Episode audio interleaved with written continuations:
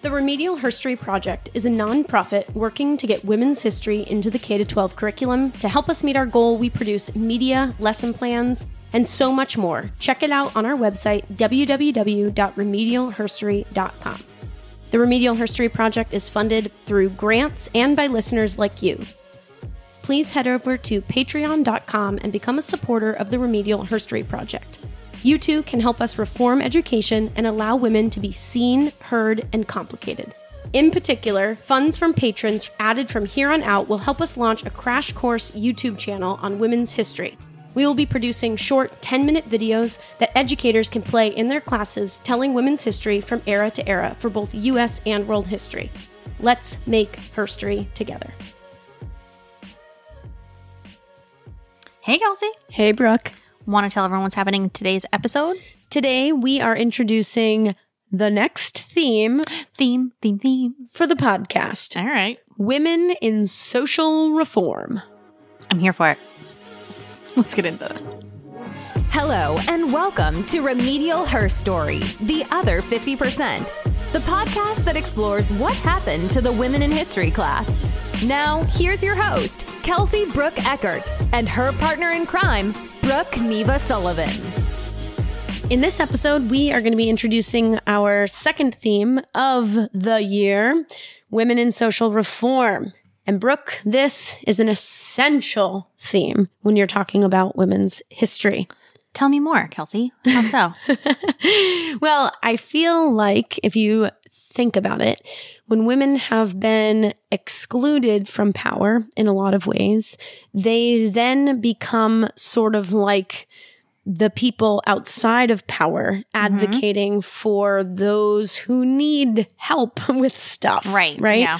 So most times women come into history class is in the work that they do advocating for various people who need support um, people that come to mind that are like kind of classic in an american history class are jane addams who founded the hull house in chicago for Sure. immigrants coming over to help them adjust to american life clara barton who founds the american red cross shortly Right. after the civil war and then of course everything that she did during the civil war yes. um so yeah i mean and those women like definitely make the cut of class but they're not the only ones and today They're not? i know I'm shocked.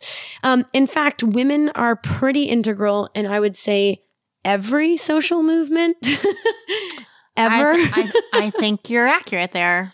Unless unless there's a male social movement we're missing. yeah but even then women are oddly there True. I know they're like it's like this is a men's movement for men, and some And women, are like, here's your banner. yeah. Good for you. Good Yeah. for you. Keep marching. We've been out here for years. Good luck with whatever you're doing over there. Keep it up. So today I want to introduce you to probably the most important women's movement in social reform, but also the most powerful political movement um, of the 19th century in Oh, American history. Okay. Um, before we get to that, I want to tell you a little bit about what's to come. We've got a lot of topics ahead in this Yes. theme on healthcare, medical care. Um, we've got a lot of things on the settlement movement. So Jane, Oh. Jane Addams will come up again. Okay. I know for me, Jane Addams was something I was like, yeah, yeah, I know who she is. But we're going to go into depth on that movement broadly as well as her specifically. Okay. Um, so there's a lot of really exciting stuff ahead. Oh, I didn't even mention like democratic equality across the globe, right? And yeah, so just like, like, buried that one down there. That wasn't your top billing. no, I totally just spaced it. But um, and and these are just a sampling of things that you could get into, and of course, um, there are many more than we'll get Oh into gosh, yeah. in this theme. So oh, I'm excited for this theme. yeah, because it's powerful. I mean, we just spent the last few weeks talking about women in power, Right. Right. But a lot of times those monarchs, you know, they're barely like their throne is under threat Right. Uh, you know, as it is. So they don't have a lot of opportunity to reach down and pull the women behind Yeah. them up, right? That really is not a theme until more recently. Right. you can't reach out when you're the only one there. Yeah. What's great about the theme of social reform is we're actually getting into kind of the antithesis, right? You've mm. got women on the outside working to challenge power. Right. Well, and I think it's good that there is this topic because I think it often you highlight the powerful person and you forget about the narratives that help or the journey that got them there or who's supporting them or who's helping them move this needle forward or is even right alongside them as powerful as they are and they more than likely are female. Yeah. So should be mentioned. Something that I'm really conscious of that I'm definitely going to do today, by the way. And I'm going to talk about why it's bad, but hold that thought. Oh, you're going to scold yourself on our podcast? Yeah. This will be Um, interesting. We talked in one of our first episodes of season one, Heroes and Sheroes, Yes. about the problem of heroification. And one of the things when you get into social movements or like, you know, any movement, right, you have to remember that there are dozens of people Many people. behind that movement. And so like I mentioned Jane Addams specifically, but she's part of a larger movement for um, you know, supporting these immigrant people coming over. Yeah. And um and and so it's kind of important to keep that context of yeah, we're going to name a couple women over the course of this theme and they're maybe representative of many people, but don't make the mistake of heroification and be like, you know, this is Yeah. know, quintessential or whatever. Today we're going to talk about temperance. Okay. Temperance was the most powerful women's movement, more powerful than suffrage in the Mm. 19th century. And by the time, I mean, think about it, they were able, through the temperance movement, to pass prohibition, to ban Right. the sale of alcohol in the United States, sale, uh, consumption, uh, production, and sale of alcohol in the United States. Can you States. imagine if that happened today? Oh my gosh, it'd be wild. Be wild.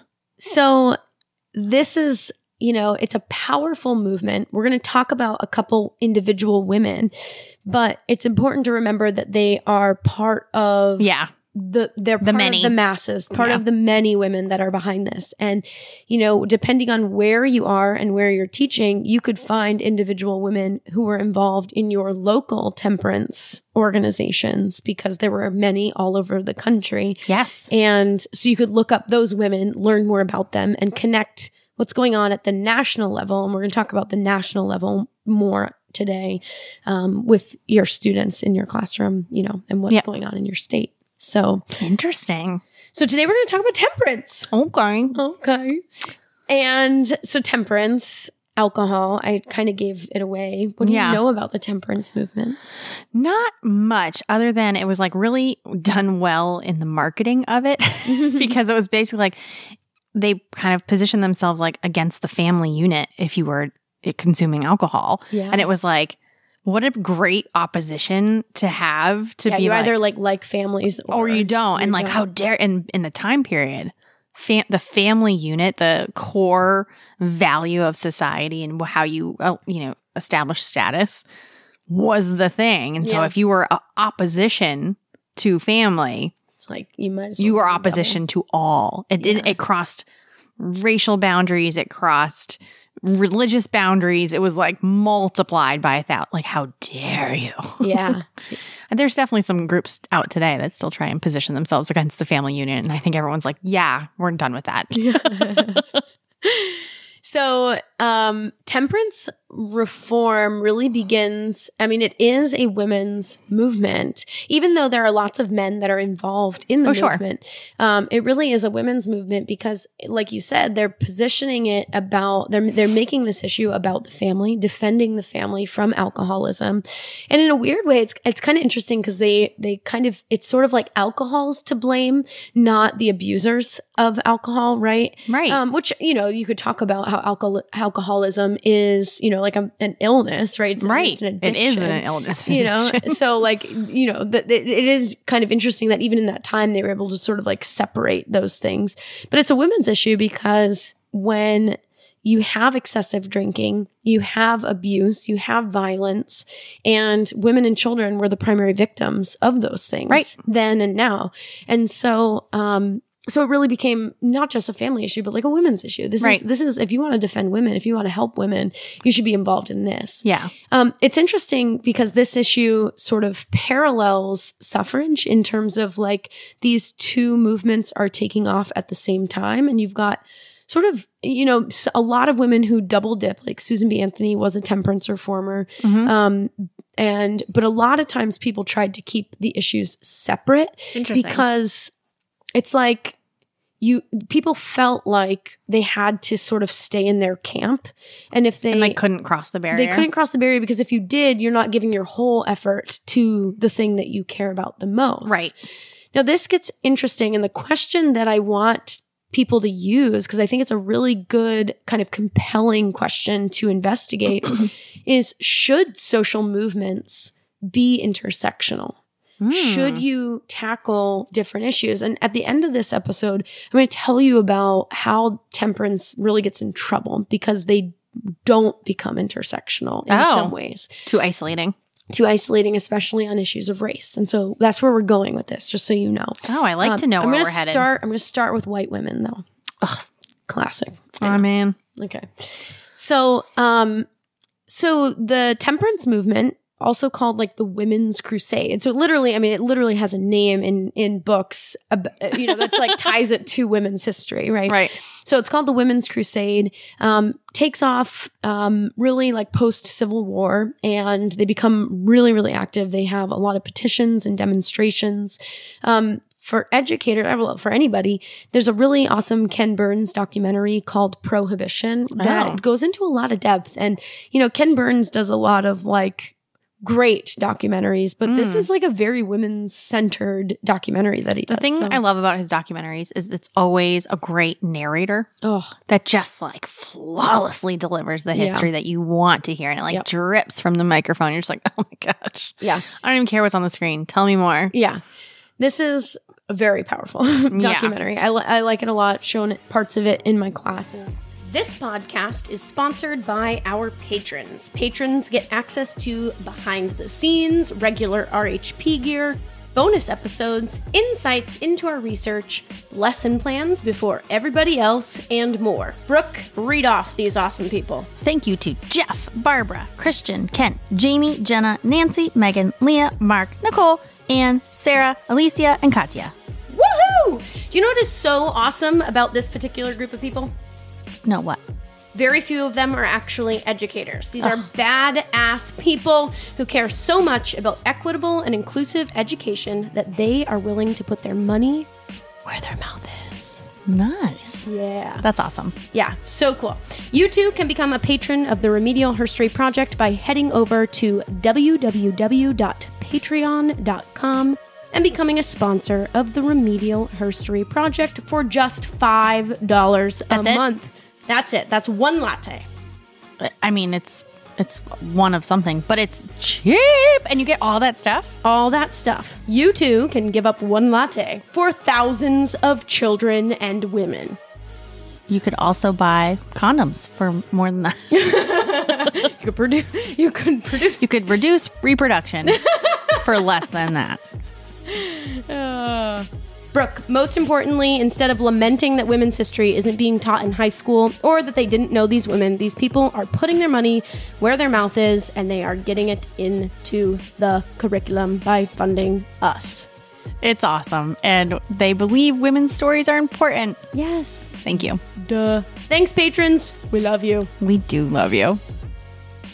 And so temperance takes off during that time. Um, the first uh, real president of this time period. Do tell who's in charge. Is it a white man? No. Shock. Ah. oh, president of the temperance movement. So this is so the major organization for temperance is actually a women's organization. It's the Women's Christian Temperance Organization, and um, or the WCTU, as it would be called. Don't love the acronym, but we'll, we'll, we'll allow it. Okay. Um, the president was this woman named Annie Wittenmyer, and she was obviously powerful within the organization. and um, so, sort of the initial question about intersectionality is should temperance embrace suffrage? So, this is controversial because suffrage is sort of like, you know, these women are getting political on mm-hmm. the issue of temperance because they're they're doing that in defense of the family. Right. Okay.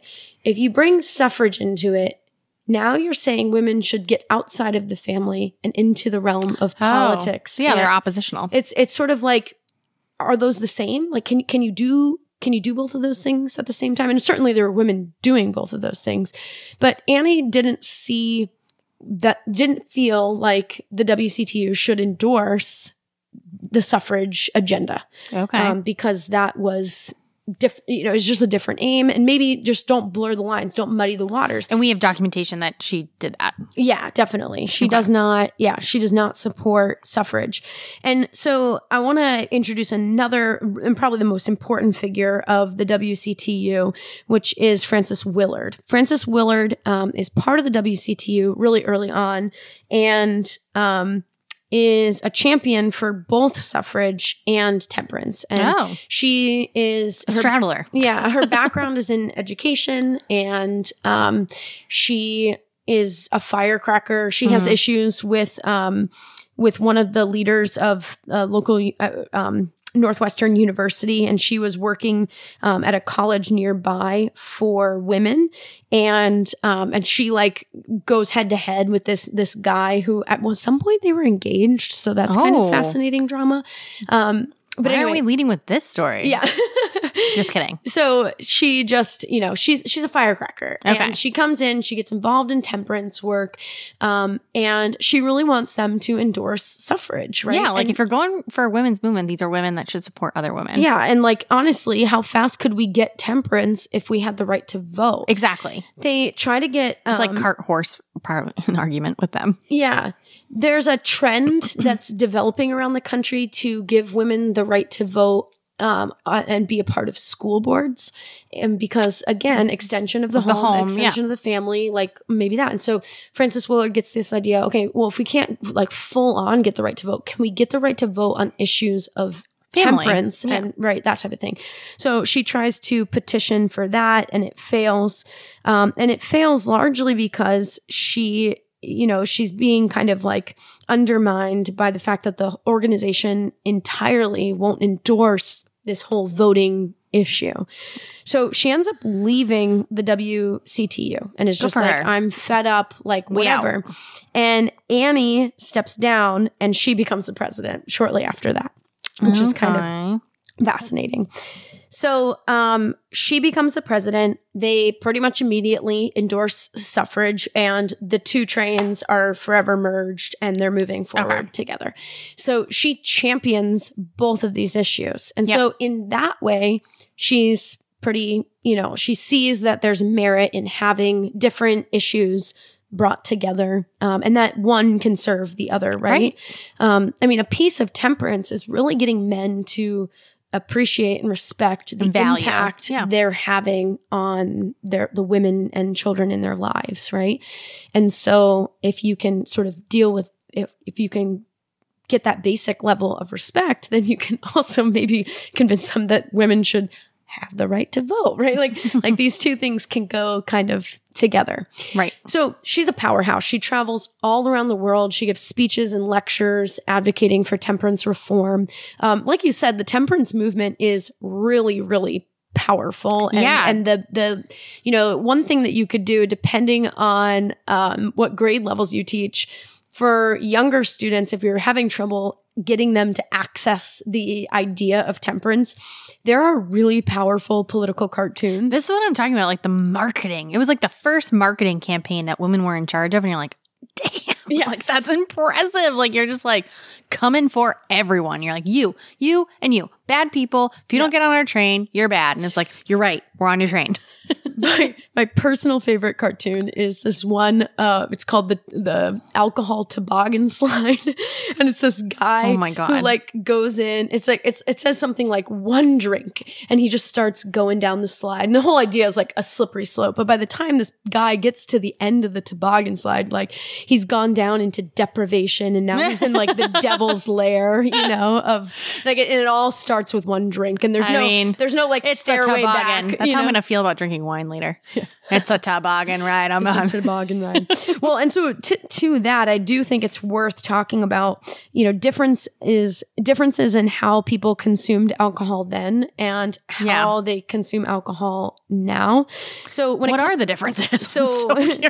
I have this timeline um, that goes all the way back to 1860. When it comes to wine, you're you're fine, Brooke. Oh, good. People have pretty much stayed consistent, and wine is like The wine moderate? drinkers are the moderates, right? Who like don't consume. that Finally, I'm not an extremist. This is the Yeah. best. And by the way, the scale on the timeline is in gallons of alcohol consumption.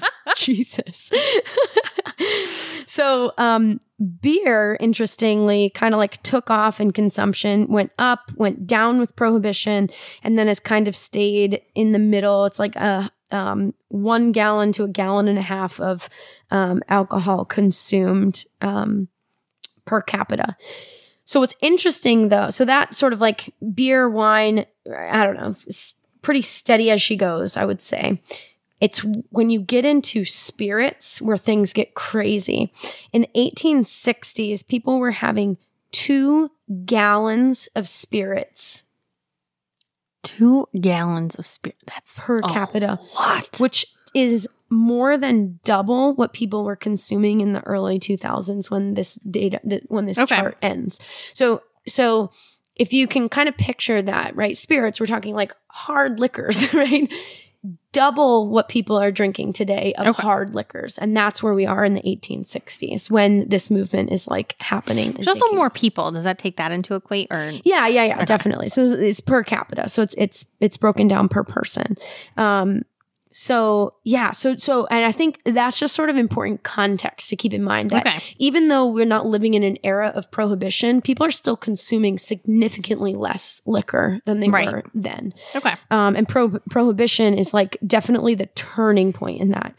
There's a small peak after prohibition in the 60s and 70s, um, but it came back down again. Okay. Interesting. Yeah. Do you think that's because um, other forms of drugs are on the rise? It could be. It could be because of, number of of drugs, maybe like legalization of marijuana in place. You know, just dis- different stuff that's that's sort of impacting what people do. But I also think there's just much we we have much more information out there. You know, Okay. like I don't think most drinkers are like this is good for me. You know, like it is a poison that you're putting in your body, and it might be awesome, but like there's no Yeah. there's no like part of drinking alcohol that's healthy. You know, like Doesn't it lower blood pressure? yeah, okay, like but it's still These are the lies I tell myself. Kelsie. Sure. Just lean in. All right. Okay, fine. okay. She's crazy. um, no, so so you know, so I think I think people are just a little bit more maybe knowledgeable consumers. We also have better access to clean drinking water. We have other alternatives, right? Like there's Coca Cola. There's um, I don't know, all sorts of stuff that, pe- Okay. that people can consume. So, bringing us back to our women, um, the movement is really diverse, and there's people all over the country. Some states are um, capable, are, are um, some states are able to pass prohibition laws state to state, right? So similar to lots of issues that we've talked about where they're trying to make change at a national level, starts with state to state campaigns. And um, Kansas in particular, I think this is just such a hilarious one that you'd be remiss not to teach your students about. Oh, do tell. So in Kansas, they pass a prohibition law. It's illegal in, in Kansas to sell, um, produce and, and sell alcohol. Deal. Um, but there's no enforcement of this law going on. And so there are bars like on the main drag in town that are operating and selling alcohol. And the WCTU in Kansas is losing their minds, right? I could see, yeah. Because it's like, this is illegal. Do something about it. And so- then they're like, echo, echo. yeah, yeah, exactly. so another woman that like everybody should know about is Carry Nation. Do you know about her? No. Okay. Great name though. Oh, there are puns. So, Carry Nation is a riot. So she, so and, and and and well, I should say, I should back up and say that her life is really, really tragic. She um, loses um, a husband to alcoholism. She's married a couple, a few times. I can't remember exactly how many off the top of my head. Okay. Um, but she, um, alcohol has has defined her life, and it's and not for the good. And um, she's a she's a member of the WCTU, and she is devastated that these bars exist. She's also very very religious, and so she wakes up one so morning. surprising if she's been married so many times. well, it was, they they died. You know, Oh, these are oh. like these are yeah. I'll allow it. I'll allow Yeah, it. although one of them's divorce. We'll talk about him in a second. So, um, so she wakes up one morning and Oh. she is convinced that God wants her to rid Kansas of this dreadful thing, liquor. And so she grabs a bunch of rocks and she goes into a bar and she just starts chucking them and ah. shattering bottles I love everywhere. rage. Oh my god. Like this is like deep Christian angry rage. Yeah. Like this is this is the real deal. this is the thing. this is the thing. Good for her. So Get she girl. goes in and she hurt anyone? I- that I don't know. You know, it's not mentioned in any of the liquor bottle? I don't think her aim was to hurt people. Like she sees herself as going in to save people, right? Like, get out of here with Yeah. my rocks. She says at one point that um, this crowd gathered outside, Ooh. and I can um, imagine. this boy was in the crowd, and he was looking up at her, and she, she had this idea in her head that like if you destroy the bars, you save the boys. That's sort of like, and so that like becomes very meaningful for her. Yeah. And um, so anyway, she's arrested, taken to jail, Shocker. and So um, weird. which is just just so funny though. If you think about the irony, like these bars are illegal, and she's the one arrested. You know, like that's kind of oh, messed yeah. up. Didn't even think of that. So she goes to jail. You she can't just come in throwing get- rocks and bars that Yeah. are not supposed to be there. It's like arresting for fake act. Yeah. right. So she goes to jail. She gets bailed out. She immediately grabs a bunch of rocks and goes into another bar. And she just does it over and over and over again. and so her second husband comes in because uh, he picks her up from jail one time and he's like, you know, he's not thrilled that she's doing this. um, but he goes, he goes, and you're like, why are you using rocks? You might as well use a hatchet. And so she's like, that's the most sensible thing you've ever said. oh. She gets a hatchet and she goes into the next bar, and that sort of becomes the symbol of her things. And she called them hatchetations. And she would just like go in and chop up bars in Kansas. So she's arrested over and over and over again. The WCTU is like, we're not like we agree, but also mm. no. Your And- are not on our agenda. yeah, but people like start joining her.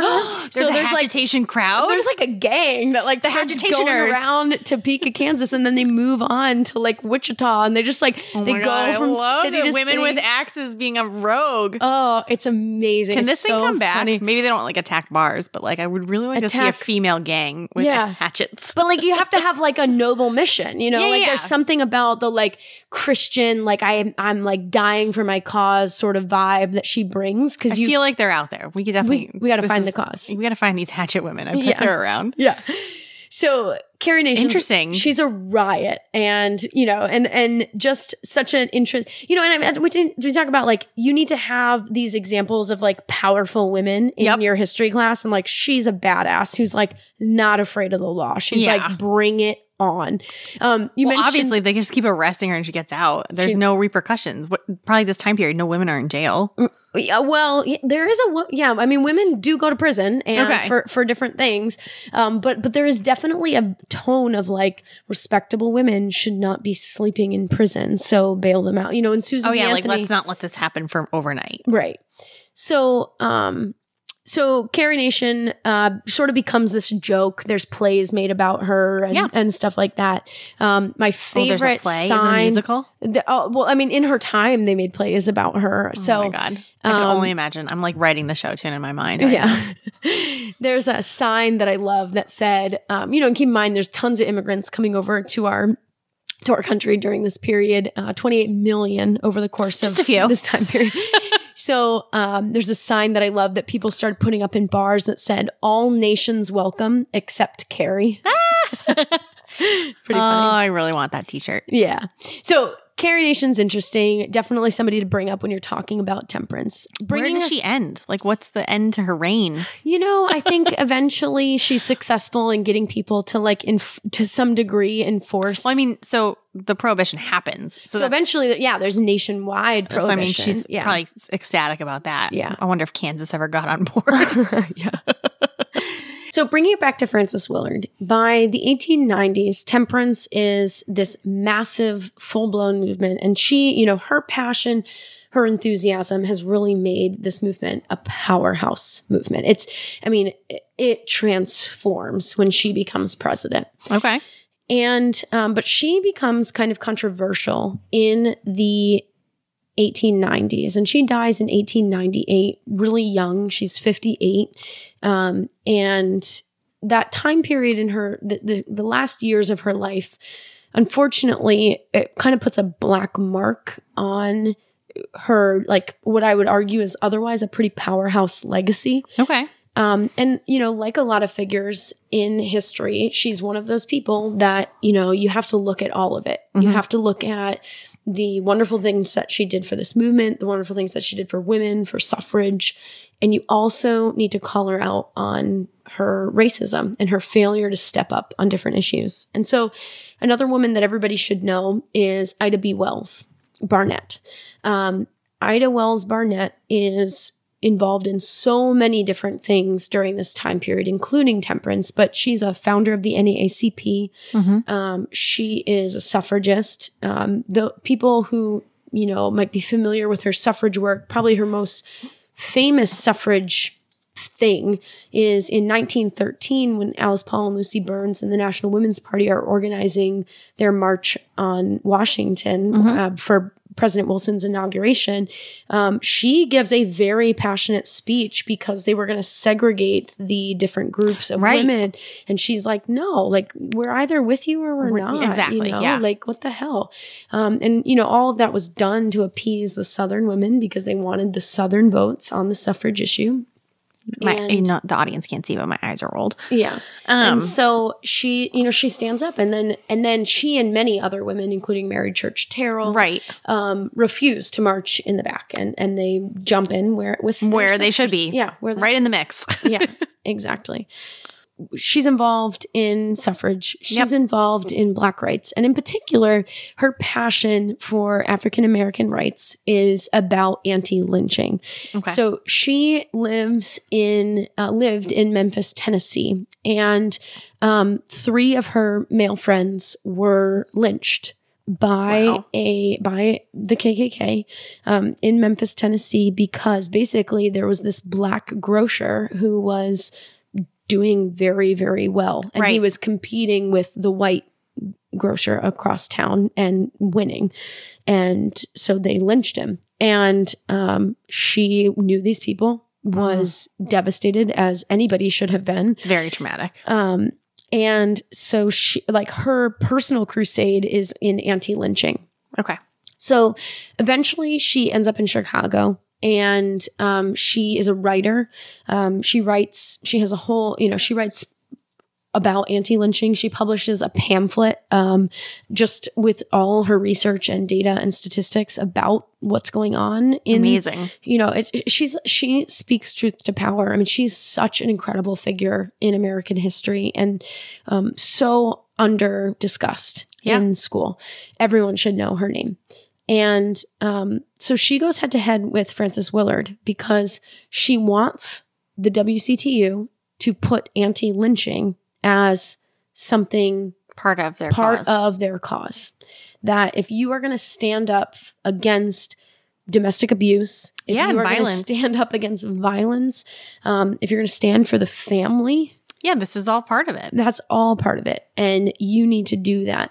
There's a very public exchange between her and Frances Willard in the newspapers. Ooh. And um, so we we have a lesson plan with this exchange on our website. And the question is the same question we should be asking for every social reform movement, which is should temperance be intersectional? And, Right. you know, was, was Willard lo- wrong for resisting, um, basically bringing this on? Eventually they do um, you know, the Wells is able to put enough, Wells Barnett is able to put enough pressure on Willard that they do make some sort of like weak statement, but it just sort of highlights the ways in which temperance was a white women's movement. Well, and it's powerful in what it was doing, but it didn't lean in on its power in the way that it could have and utilize it for more. It's like you already have this powerhouse of an organization. It's the most powerful political or women's political organization, and they wouldn't stand for lynching. Yeah, it's like you have an opportunity here. You Stand have the platform. lynching, to be Yeah. Yeah. Like it's just the utilize your platform. I think that's what we ask of anyone who's in social justice. It's like you're on a platform and yes, the cause that you started with is wonderful, but utilize that platform to lean in on others and make sure Yeah. their voices are heard. And not just people that are in social justice, anybody who has a platform, anybody Right. that has an audience. Remember, you have a freaking audience. Yeah. And remember that that audience is, you know, looking at you as a role model. And even if you don't see yourself as that, like maybe that's not how you got your audience, you still are that. You have a responsibility, have a to utilize the platform. I know. We talk a lot about that with athletes today Yeah. and, you know, celebrities. celebrities, social media influencers. Although you're you didn't get there for a social cause, you have one. Um, and you should utilize it Yeah. for good. So I want to end there. 1890. It's about 20 years before um, prohibition passes. Okay. Um, there's so much to look into about that final push to get prohibition, and you could totally go there with your students. Um, I will just say, I do think that it's really ironic that the first real women's amendment to pass is the Prohibition Amendment. 18 is prohibition, 19 is suffrage. And in a lot of ways, they thought that if they would give women prohibition, they would let go on the suffrage issue. Oh, it's so cute. That's really cute. Um, so Just, just keep them quiet. Put Yeah. them over there. but I think it shows how under Frances Willard's leadership, the two sort of become synonymous. Like, right. you know, and and honestly, it sort of is. Um, in some ways, a downside for suffrage. Like, what if we give you the vote? You're what are you going to do? Like ban alcohol or something? And like, yeah, they were going to do that. and they did, and you helped them, and then they got the vote. yeah.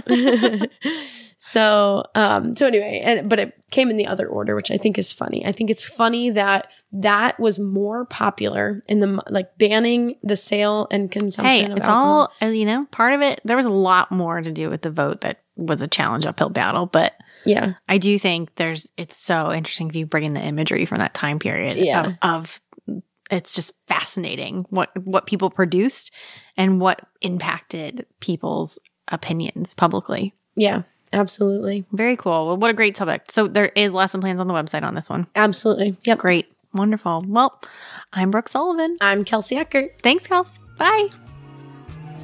Thanks so much for listening to Remedial Herstory, the other 50%. Please subscribe, rate, and review wherever you listen to your podcasts to bring more voices to the conversation. We really appreciate that effort. Until next time.